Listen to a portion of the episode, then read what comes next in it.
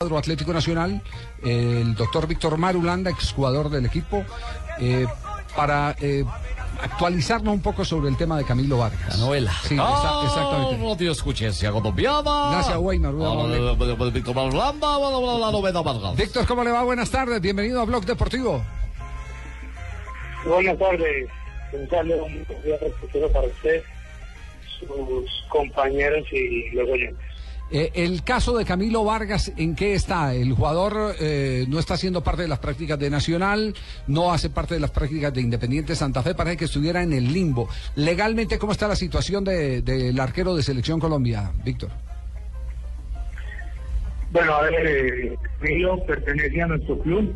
El día 27 de diciembre del año pasado, como mal se interpretó y mal se dijo a los medios de comunicación, eh, se había firmado un precontrato.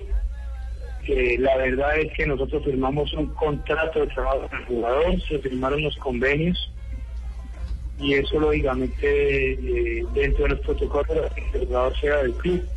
En este momento estamos mirando eh, dentro de algunas posibilidades que tenemos dónde se va a ubicar, dónde se va a prestar o dónde se va a vender. Y ese es el trabajo. Tenemos 10 días hasta el 31 de enero. Digamos, los mercados internacionales están abiertos.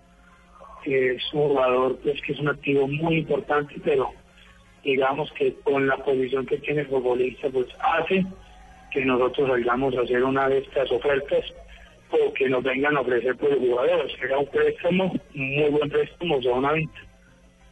Eh, ¿Qué no eh, fue claro dentro de todo este proceso de conversación eh, con el jugador Víctor?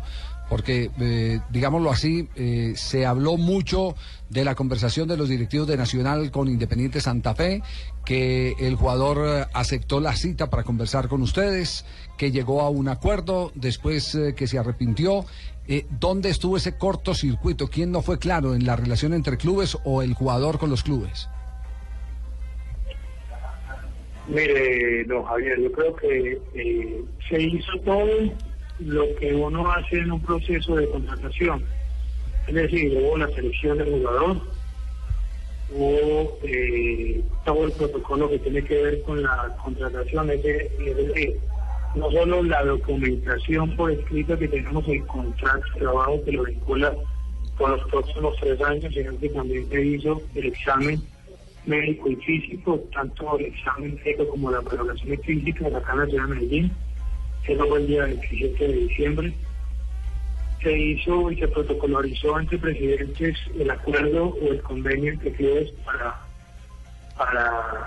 para, el traspaso de los derechos federativos y el 90% de los derechos económicos para nuestro club. Santa Fe quedó con un 10% y se hizo todo. Entonces, luego, eh, a las 24 horas, 36 horas, eh, nos damos cuenta por una conversación de nuestro cuerpo técnico en cabeza del profesor Juan Carlos Osorio y el futbolista, eh, el futbolista ya no venía. Eso, digamos, que desde un sábado y en la, ma- en la noche del domingo, ya la situación no, no, no, no, no, no estaba clara.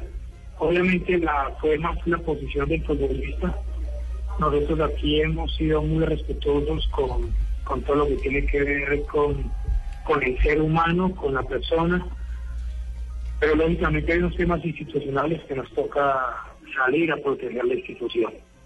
Eh, entendemos de las dificultades que él pueda tener en su vida personal, familiar y privada, y eso eh, es un tema muy personal, pero nosotros también entendemos que el hecho de que él venga a firmar un documento, yo creo que con la madurez, con la experiencia, con la inteligencia que tiene el futbolista, dábamos por entendido que era una decisión tomada, tanto no solo de club a club como de jugador y club.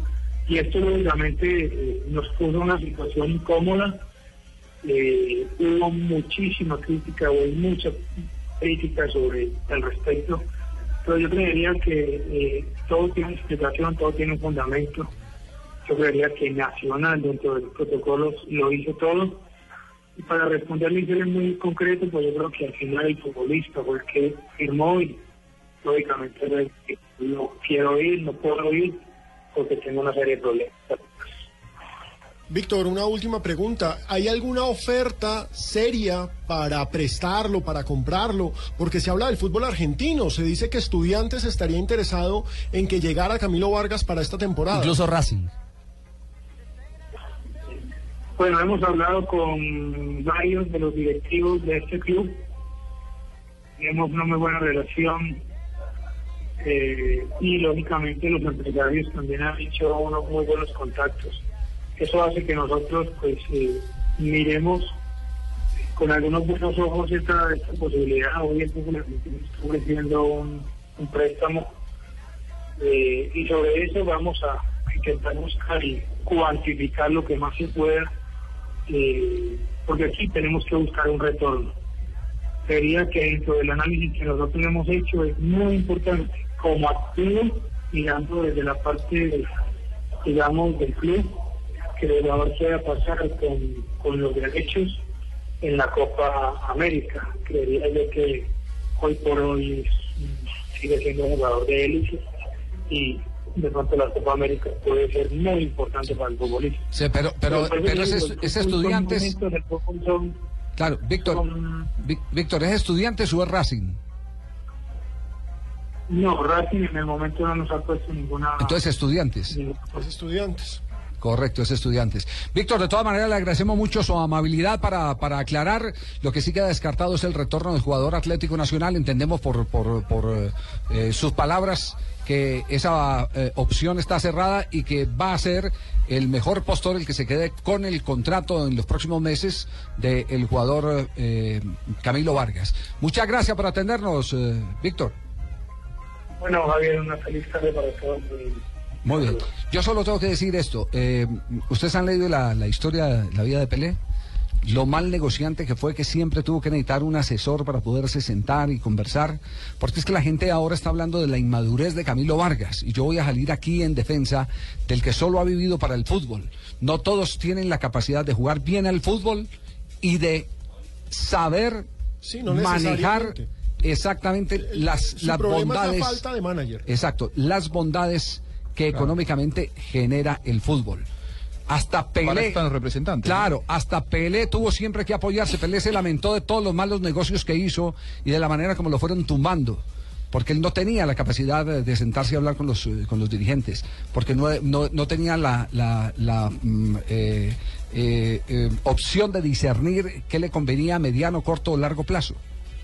Y, y este muchacho es un muchacho que hay que entenderlo así, 25 años, únicamente ha vivido para el fútbol. Y ahí es donde yo digo que hay un abuso, un abuso que solo con el tiempo se va a demostrar del presidente de Independiente Santa Fe, que empezó a hacer una negociación, una negociación antes de terminar el campeonato, presionó al jugador, presionó al jugador porque lo, porque lo presionó. Cuando uno encierra con un jugador dos horas y empieza a, a pintarle pajarito en el aire ¿Le ya con, la un- cabeza? ya con el negocio que lo tenía hecho desde hacía rato sin que el Quiso jugador hacerlo supiera- plata, dice usted. Lo hizo solo por plata, lo hizo solo por plata. Y vuelvo, y vuelvo, insisto, esto ha enrarecido inclusive la relación con el cuerpo técnico de Independiente Santa Fe a, eh, al entender de, de las versiones que se conocieron de la inconformidad en eh, Argentina de Gustavo Costa.